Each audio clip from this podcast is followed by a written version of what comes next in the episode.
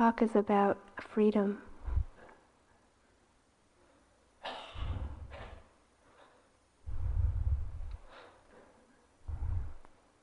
When I was up in Upper Burma in January of this year, uh, once in a while I had the opportunity to explore a bit up in the hills behind where Sayadaw U Lakkhana's monastery uh, was.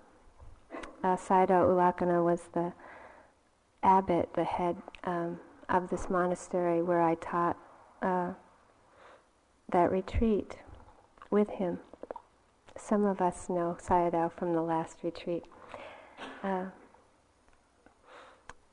there are a lot of beautiful old pagodas that uh, were pretty empty, uh, and so wonderful to sit there. Uh, so one day I was sitting around maybe 11 o'clock in the morning at this place uh, that anybody who walked through um, would have to step on me to get through this place. But my experience there uh, had been that I'd never seen anybody there, so I, I just decided one day to just plop myself down, even though it was in the way. Uh, so I had been sitting maybe, probably quite a while, maybe an hour and a half, uh, and I heard this rustling sound, uh, like a squirrel in leaves. And I was so quiet I didn't want to open my eyes. Uh, but then the rustling sound started to seem closer and closer, less like a squirrel and more like a big mammal. uh, so I opened my eyes, and there was a monk uh, and a person, Kappiya, who was taking care of the monk. Uh, and they so much didn't want to disturb my practice uh, that they had crawled over a wall, gone, gone through these really thorny bushes. Uh, so they wouldn't disturb me. And I was so touched by that. You know, that there was such respect for uh, one's practice. and I couldn't imagine that happening, actually, in this country. Uh, and I think of that as sort of um, a kind of metaphor, symbol of how we can go through our life. You know, that we can have that much respect uh, for our own or others' practice, that we're willing to uh, maybe go through the suffering that ends suffering uh, rather than perpetuate suffering. Uh, that retreat uh, was wonderful because uh, Sayadaw would give a talk one night, then I would give, well, in the afternoon, as you know, he'd give a talk in the afternoon, then I would give a talk the next night. Uh, his talks in this retreat were a lot about physical pain.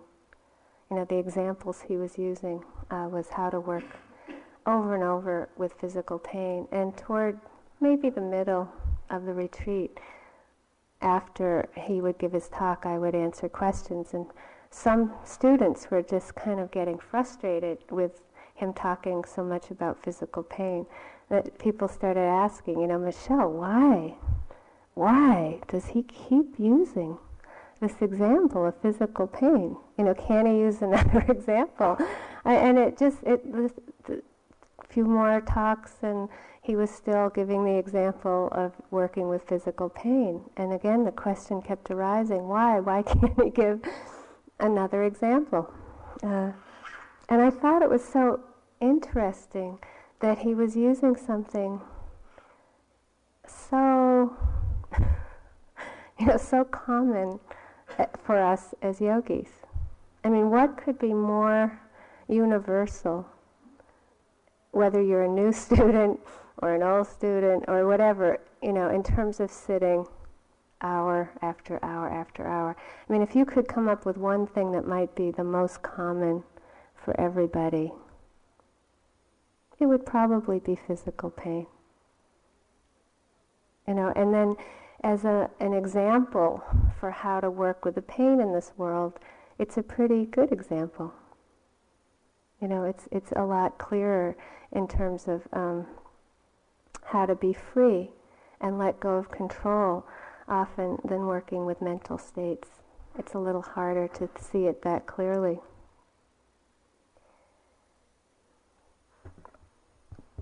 So freedom, freedom from suffering. The Buddha said, this was his first utterance after his enlightenment.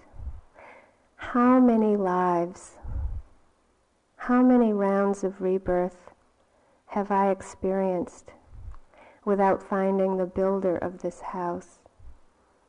Now I see you, O builder. All your rafters are broken. Your ridgepole is shattered. Never again need you build a house for me. My mind has gone beyond the transitory, the conditioned, and has achieved the extinction of craving. The extinction of craving means that we can live freely, that we're free. And this is a life that lives that we live in harmony. The mind is light, peaceful, quiet, imperturbable. We're liberated from believing in a separate self. After how many lives do we see the builder of our own house? When we see the source of suffering, craving, there's no more struggle. And what is this house? You know, this house is the identification with being an I, or me or mine. And this identification leads to a stressful, self-centered life. Um, so the freedom is when we have no more craving for existence, no more craving for non-existence. There's no more I want, no more I don't want. And so the mind is imperturbable, it's at peace. Another way to describe this is that we're not trying to get anything, we're not trying to get rid of anything. One of um, the things that Sayadaw U Pandita, a, a great teacher I had from Burma, said to me once, really early on in meeting him, is that this practice of vipassana is developing a mind that's ready for anything to happen. That's pretty simple. And so what does that mean? You know, it means that the truth, the truth of life is that anything can happen. And then we often have all these kind of grandiose ideas about what freedom is, but that's what it is. It's this ability to be ready for anything. And this readiness is actually very soft and light and tender it's not rigid or controlling. Anything can happen, and we can develop an imperturbability within this um, life of change. When we start to pay attention to how we really are in the face uh, of how life is, one of the things we have to face is that we're really not ready for anything to happen. And if we look closely at ourselves, we're probably pretty easily perturbable. I love the word perturbable. it's even fun to say.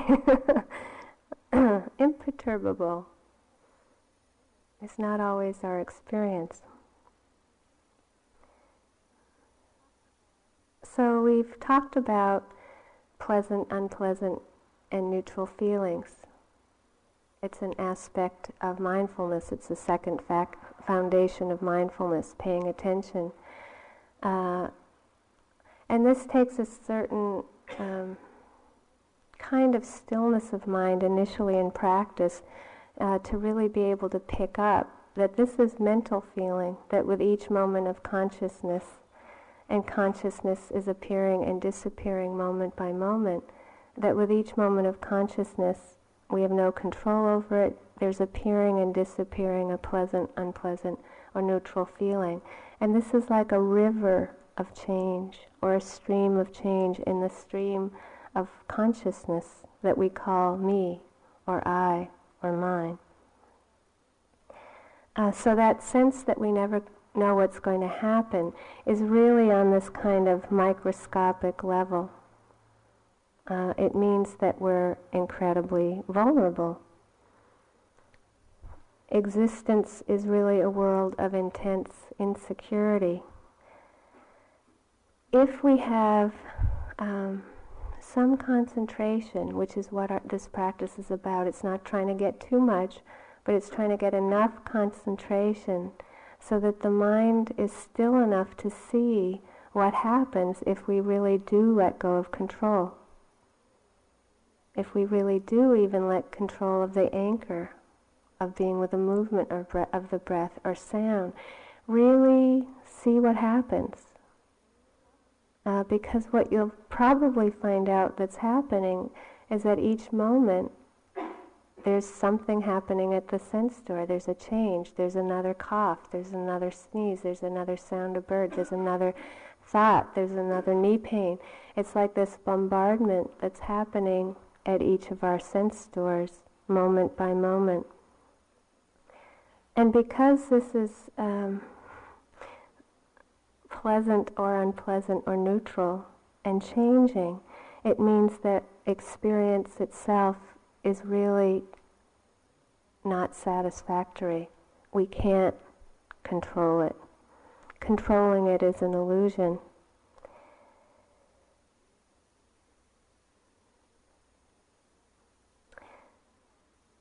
What we call me or my or mine is a moment of craving or a moment of the reactive mind.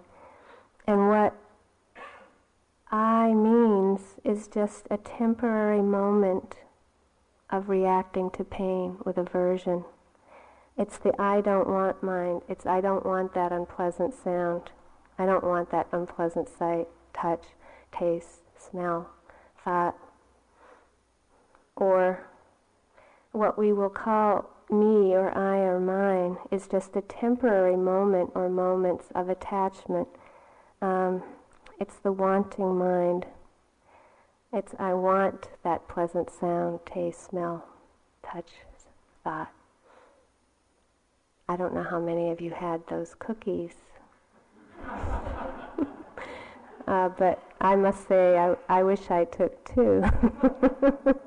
they had more chocolate chips than any cookie I've ever had in my life. I didn't mind that I spilled it all over my shirt. it was so good.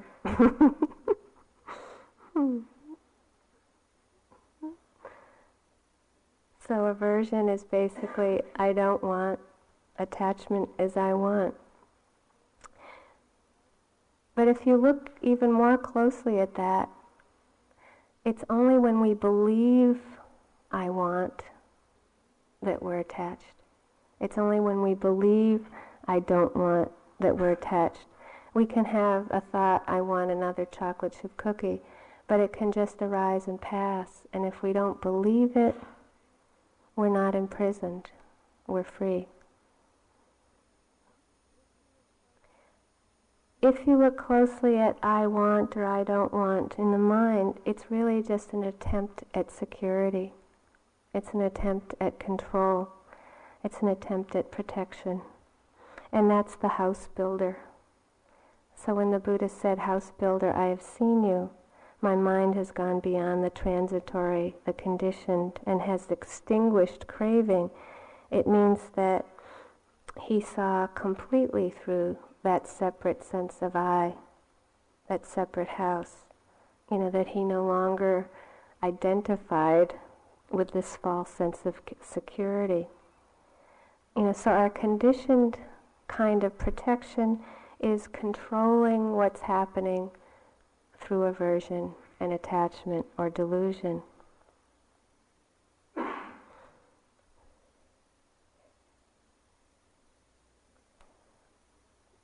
This is from a book on dependent origination, the Buddhist law of conditionality.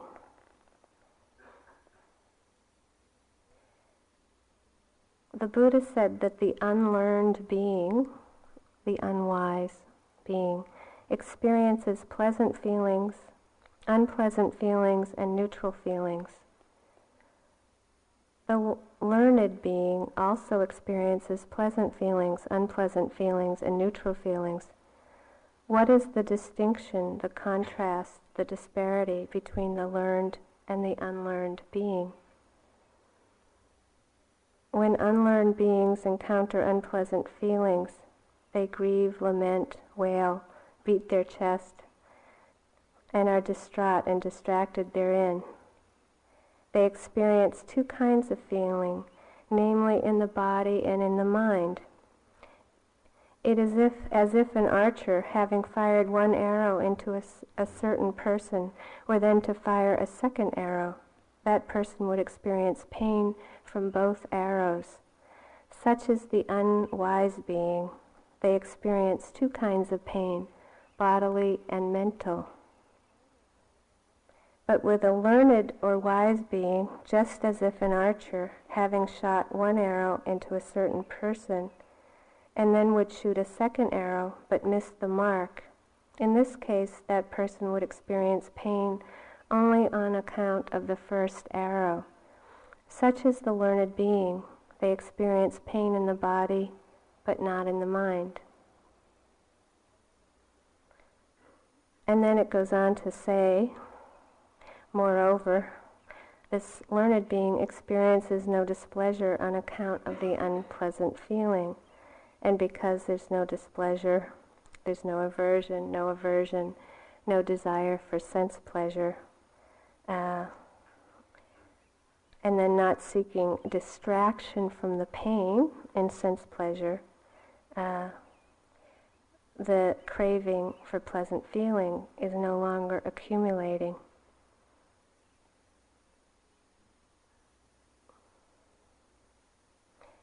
In which case, this learned being is liberated from suffering.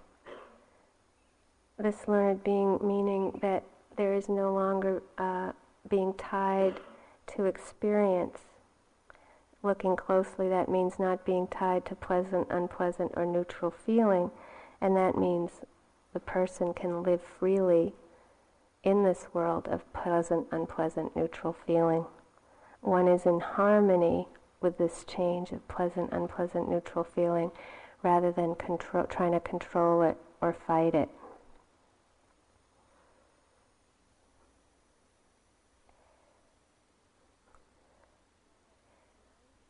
Uh, so, what mindfulness does is create a different kind of protection than aversion or attachment. Uh, and this is readiness.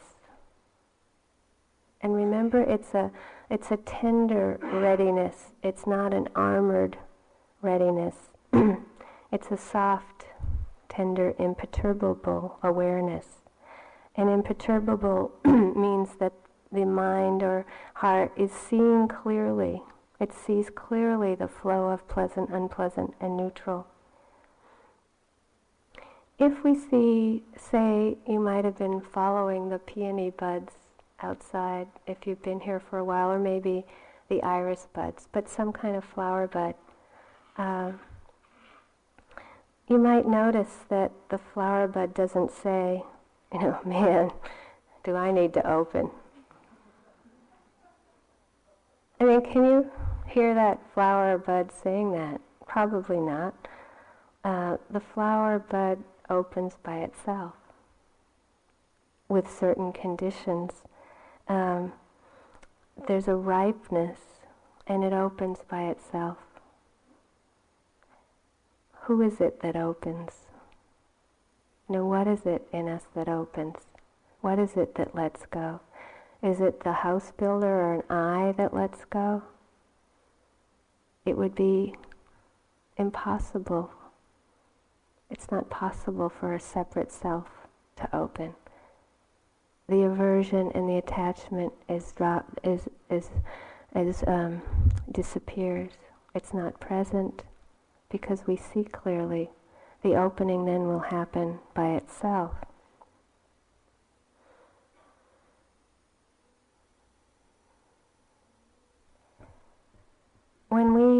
See clearly in a moment the belief in a, in a thought, I want this, or I don't want that, and we see how painful that is. You know, we understand how painful it is. Uh, then we don't want to build the house anymore. You know, the commitment to understanding that that isn't true grows. Someone asked this morning about, well, can you hold on to insight or understanding? Um, what grows is the commitment to be free. You know, the commitment to be free from suffering, uh, because we see clearly that it can happen. You know, we, we actually experience that feeling like a flower opening. And it feels so wonderful uh, that we get committed to it.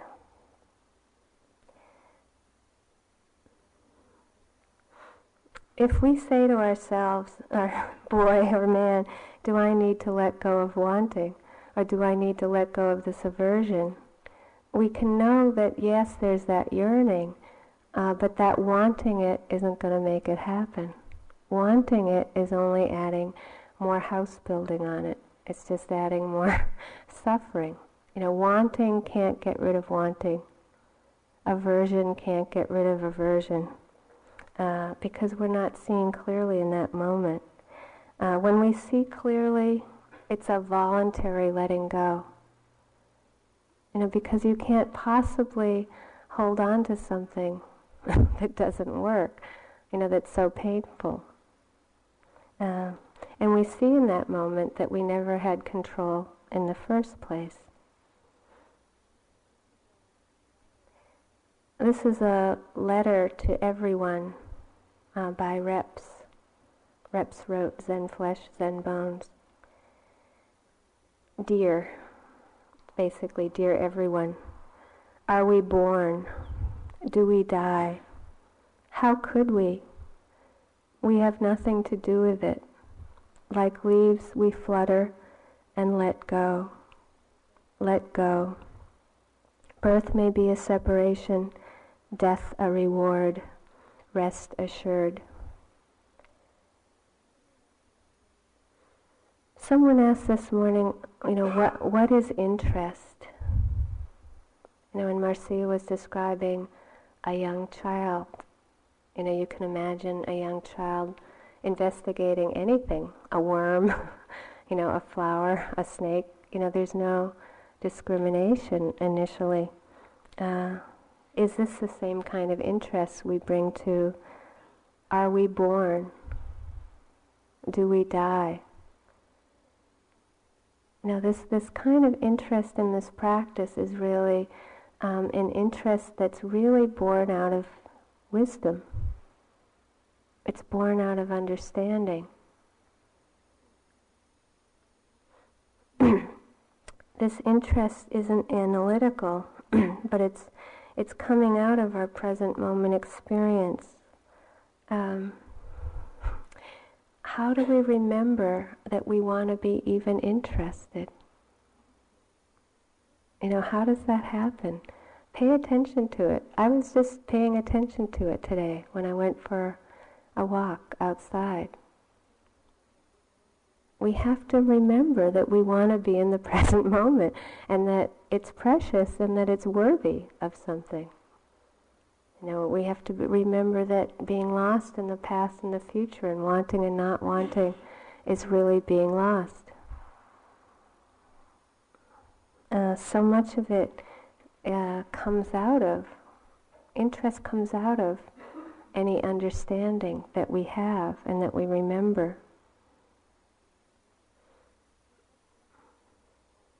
If we just look at our own thought process after a sitting, you know, the bell rings. That was a lousy sitting. Gee, I'm so glad that one's over. oh, if I have a cup of tea and I do the same kind of walking I did three hours ago, right? And maybe I'll have a good sitting. You know, we that incredible planning. You know, just and uh, remembering and planning it, there's so much trying to get control, you know. And if you look closely, it's really trying to get the most comfort and the best out of the situation, and we're trying to avoid as much pain as possible, unless the pain led us to some kind of great sitting. You know, then we'll sit there looking for it. You know, we're amazing. or if we just listen to our mind when we're going through the lunch line. You know, never mind what we're thinking of looking when we're looking at other people's plates. you know, if we've sat a long time, we'll probably think, well, the 215 sitting is going to be a disaster if I have another plate of food. But if it tastes good, we might think, well, sleeping through that sitting's probably not so bad. It'll be worth it. You know, we're still trying to figure out how to get the best situation. uh, but over time, we t- get humor with it. You know, you can hear us laughing. You know, it's just controlling. It's just judging. You know, you can just hear the bell ring and just be ready for it that was a great sitting. Maybe I should still sit here. You know, it's just that amazing chatter. Um, I was doing a retreat down at the study center. Um, it might be two year, a year and a half ago, uh, and I was looking forward to this quiet that I assumed was going to be there. And the very first morning, I started sitting. This flatbed truck rolled up um, with all this equipment, you know, lumber, and they built this addition onto the study center, the exact length of my retreat.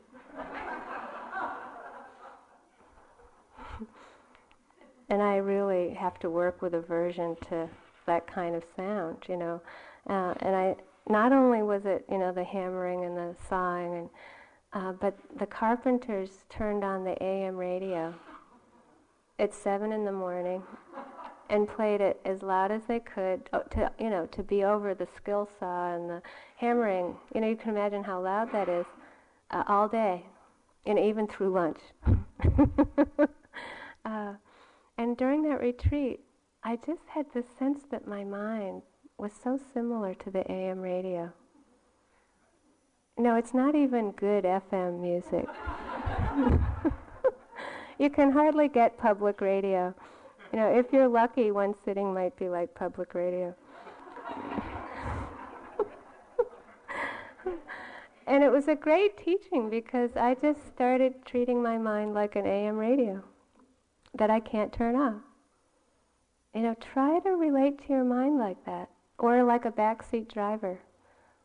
You know, either like an AM radio or a backseat driver.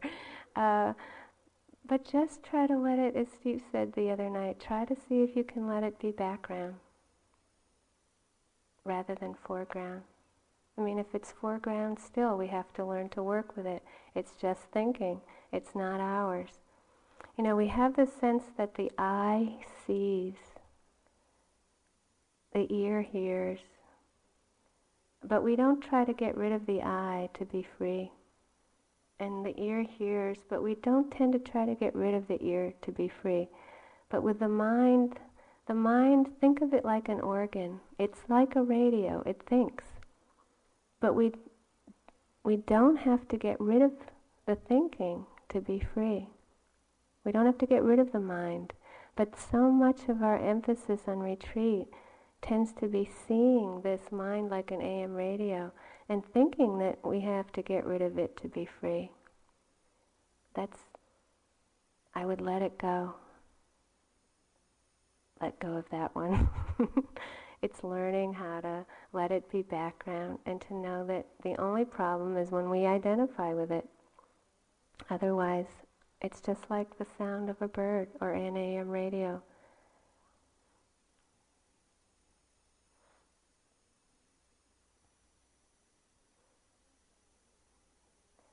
There are times when we see through the lens of dukkha when we're practicing, and that means that we really are seeing this velocity of change that's happening but it'll feel like a kind of bombardment at the sense doors, sights, sounds, smells, thoughts, tastes, uh, touch.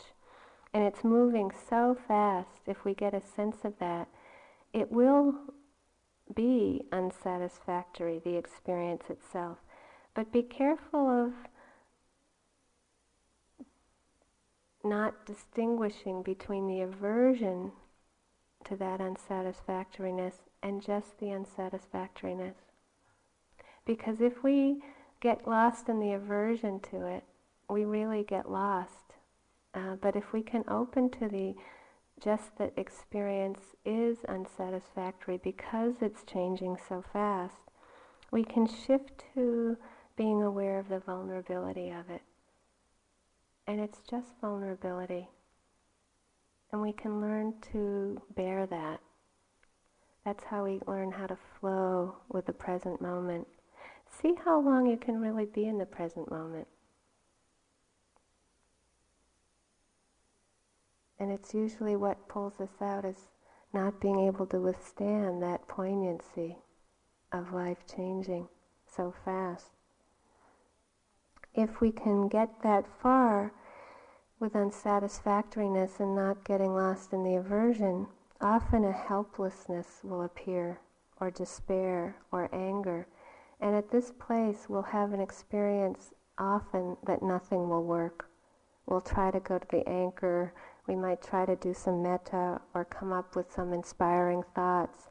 Um, but usually we just get to this last resort, which is more mindfulness.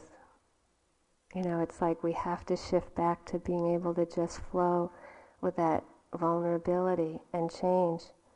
Uh, and at that point, it'll often feel like we have to get down on our knees. You know, it's not a total surrender, but it's the beginning of a surrender. In this place, often a desire for annihilation or a desire for non existence can appear. There's a great Bob Dylan line where he says, There must be some kind of way out of here, said the Joker to the thief. There's too much confusion. I can't get no relief. Another way to think of this, I saw a movie recently uh, where there was a line in the movie that said, um, If you're not confused, you don't know what's going on.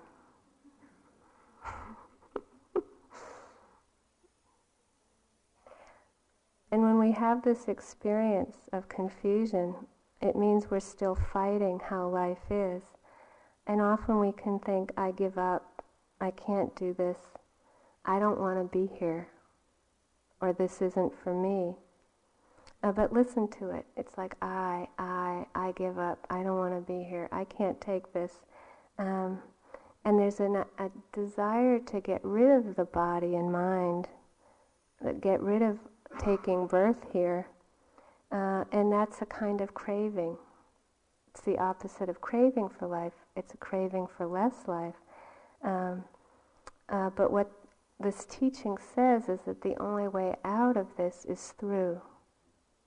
Is by going through how life is. It's like um, we just get here in the present moment so fully. Um, through this desire for deliverance or desire for understanding or through disenchantment. And out of just staying with that process of just coming more fully to be with how life is, through that vulnerability and through that um, kind of disenchantment, we come to understand that there's no one who wants, just wanting. You don't have to get rid of the wanting. There's no one who doesn't want, just not wanting. It's just controlling. So be careful of hating our own defense system. Uh, through the presence of mindfulness, um, we become wise but also soft and open, tender. It's hard to be vulnerable and learn to be imperturbable through that vulnerability because when we were children, we were often attacked for being vulnerable.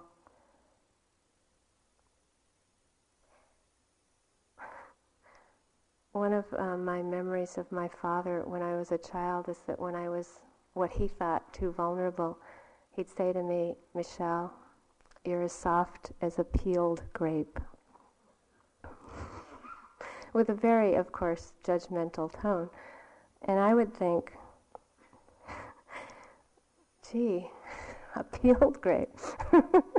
I'd say, wow, he doesn't even think I have skin. I have a peeled, peeled grape here. And somehow it would be um, kind of funny to me, but I also had this incredibly rebellious streak in me. I think I came in with it. And I'd dig my heels in and I'd think, well, I'm just going to get more like a peeled grape. Uh, and in a way, I'm grateful for that. Um, I feel like I was taught uh, through my own rebelliousness that it was okay to be vulnerable. It was okay to be as soft as a peeled grape. Uh, but it was a very painful process until I learned about mindfulness and equanimity. It was like the only place I really felt safe was out of the human world and out in nature to be that sensitive. Uh, but once I learned about mindfulness, uh, it changed my whole life. I felt there was some possibility of being open in this world, but also free and protected.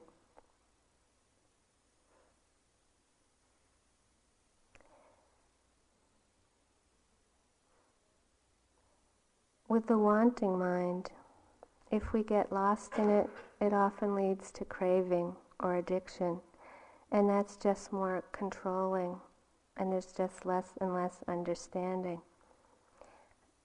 This is a poem by Pablo Neruda called The Citizen, and it's an unusual description of addiction. It's a, um, he gets addicted to the tool shops in his uh, neighborhood or town. So we don't always think of people being so addicted to nails and screws, and uh, but he just does this most great description of um, getting attached to pleasure.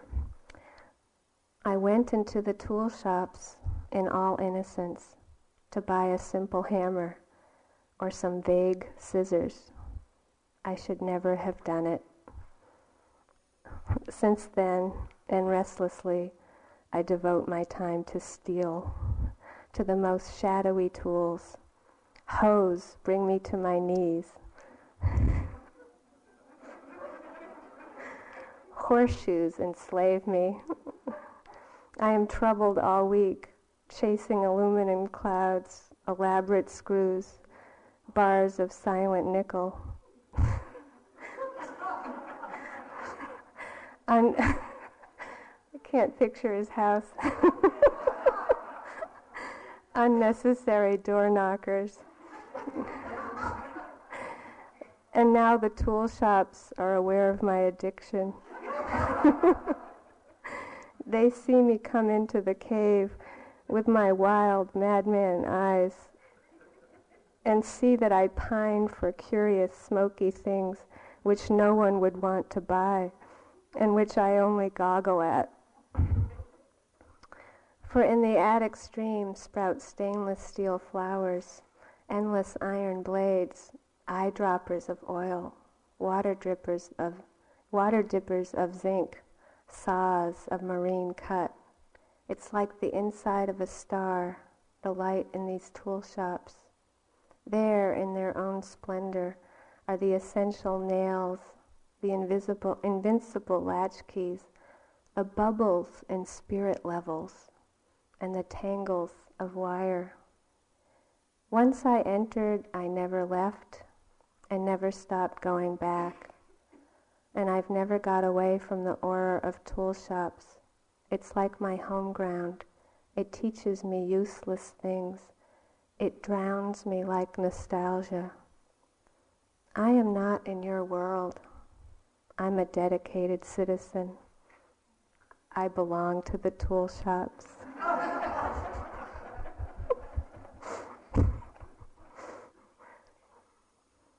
now for you it might not be bubbles and spirit levels, but it's interesting to see how far we can go with craving. During that self retreat that I had, that I described, that carpenters coming with the AM radio, um, after a few weeks I felt that I got very quiet. And I was sitting one afternoon for some time, feeling so peaceful, not wanting anything. And I heard somebody open my door and uh, open it. Oh, first they knocked, opened the door, and I could hear them put something in, shut the door, and leave. And I was sitting there going, hearing. and then, oh no, who was that? And then, what did they leave? And I was so happy and so peaceful, and I really didn't want to get caught in this. You know, I wanted to keep sitting, and at first I could just see those thoughts. You know, who was it? what did they leave? And I'd go back. You know, just going along, and I could just treat those thoughts just as thoughts. And then finally, I just couldn't take it anymore. I believed it. You know, I believed one of them. I have to know who left this and what it is. You know, it's just interesting to see those times uh, when you can first see those thoughts clearly and see that you don't have to buy into them. And then also see when you do. And try not to judge it.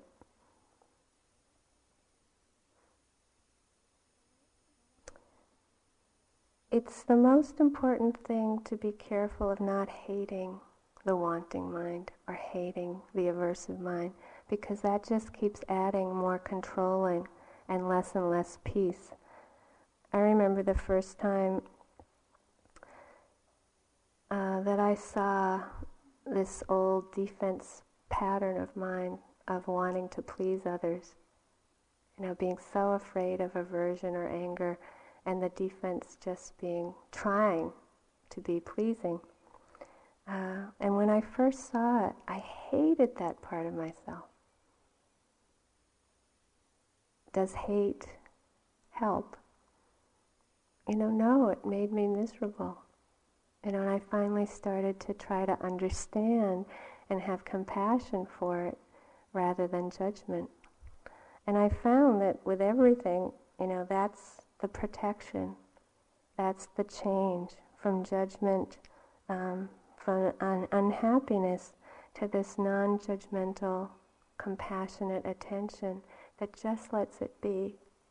But by giving whatever is there that's painful attention, you're not ignoring it, but letting it be and opening by itself, there's a transformation.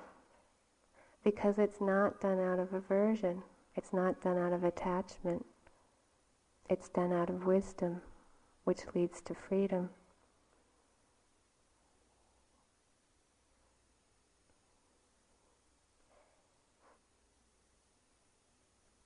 We can be so vulnerable to craving or desire. Uh, when I was in um, Vancouver, right before coming here to teach with Stephen in Vancouver, we were we got a newspaper after a 10 day retreat up in northern British Columbia. And there was an ad in the paper called The Zen of Zigging. And it's an ad for a um, Catera. It's called The Caddy That Zigs. And just try to figure out if this is about attachment or enlightenment. This is an ad for a car. Once the clouds part, we're able to view things with far greater clarity. Moments when we zig unexpectedly into a higher state of awareness. Just such a mo- moment would be an ideal time to consider a truly unexpected German inspired luxury sedan.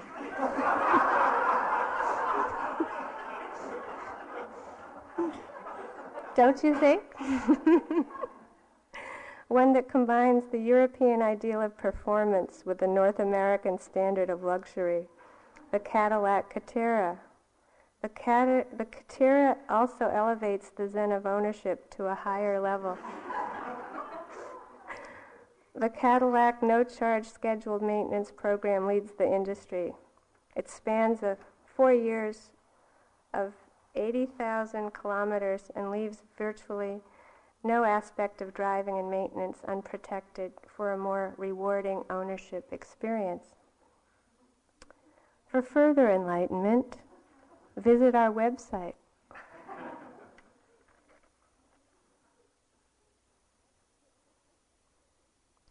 When I read that, I had some aversion. I thought, what are they doing to the teachings? Uh, I would be prepared for more of that, not less. Uh, but just to see, you know, is that attachment or enlightenment? How easily our vulnerabilities can be used. Um, it's amazing. and kind of scary. So, what is freedom in taking birth here on this planet, in the stream of change, of pleasant, unpleasant, and neutral feeling? What is the difference between a learned or wise being and an unlearned or unwise being? Well, when there is an imperturbable awareness in the stream of experience the house builder is seen through. A fully enlightened being is said to have six limbed equanimity, and that means at the six sense doors there's freedom moment to moment. Freedom at the eye door means that we understand in a moment of seeing that there's no one that sees, only seeing. Freedom at the ear door in any moment means understanding in a moment of hearing that there's no one who hears, only hearing. And on and on, there's no one who smells, only smelling, no one who tastes, only tasting, no one who hears, only hearing. I said that one, no one who thinks, only thinking. And we can use that kind of phraseology whenever we need it. There's no one who has insight, only insight. There's no one who doesn't have insight, only not having insight. There's no one who is mindful, only mindfulness. Now remind yourself of this sometimes. There's no one who's walking, only walking. You can bring in these things when you're eating.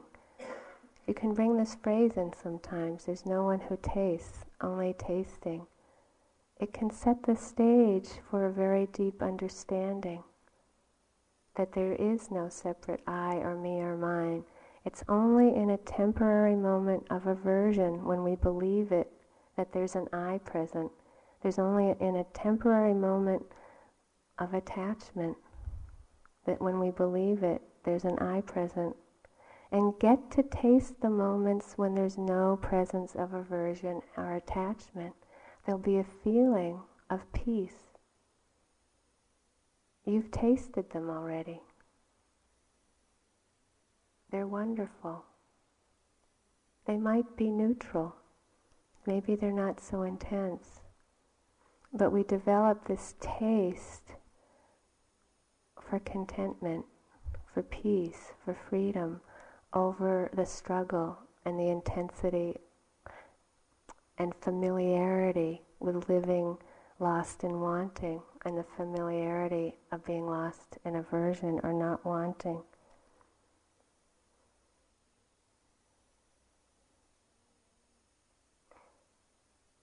When attachment, aversion, or delusion aren't present, we have all the time in the world. There's only time present when we're caught. Otherwise, there's just a flowing stream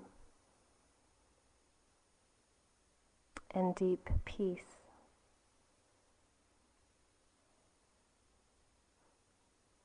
Uh, so it's possible for us out of this clarity and freedom to start to treat, treat each moment equally. And there's a possibility to understand that any moment that we're mindful, we can be awake. You know, that we awaken through anything. We awaken through brushing our hair. We can awaken and be wise when we're eating. We can awaken and be wise in any moment. Uh, so I'd like to end with a part of a poem again by Neruda. And it's about this ability to treat each moment equally, whether it's painful or pleasant or neutral. And that's when we really start to get free. It's a very long poem, and I'll only read a part of it, uh, but it's called Ode to the Plum. And when he was a young boy, he had a very transcendent experience of riding along on a horse between these rows of plum trees. A very deep experience. Uh, he remembered as he got older the smell and transparency of the plum. Uh, but then he changes. He says, Maybe I have changed. I am not that child riding a horse along spiraling mountain roads. Maybe more than a scar or the burn of age or life, my forehead, heart, and soul have been transformed. If at this hour, whatever it may be, something substantial as bread or a dove or bitter as the betrayal of a friend. I raise to you a plum, and with it, and its little cup of amethyst amber and fragrant thickness, I drink, and make a toast to life in your honor, whoever you are, wherever you're going. I do not know who you are, but I am leaving a plum in your heart. Can we treat the taste of bread and the be- bitter betrayal of a friend as the same possibility for enlightenment? That's freedom. Let's sit for a moment.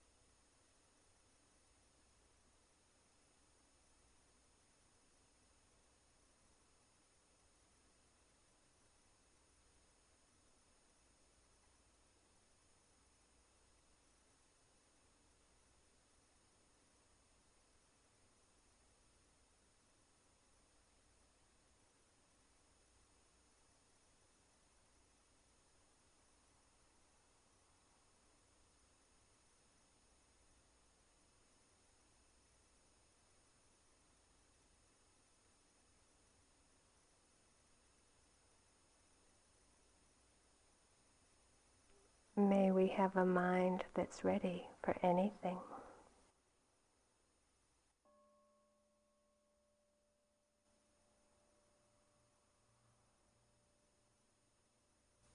There's no one who's free, just freedom.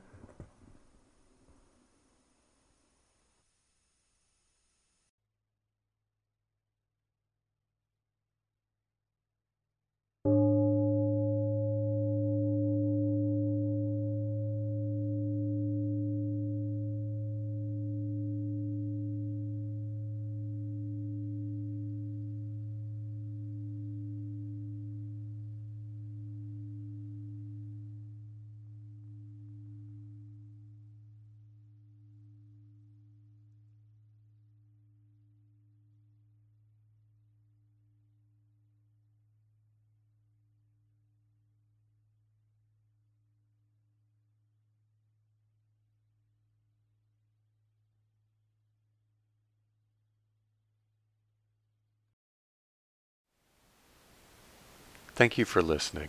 To learn how you can support the teachers and Dharma Seed, please visit dharmaseed.org slash donate.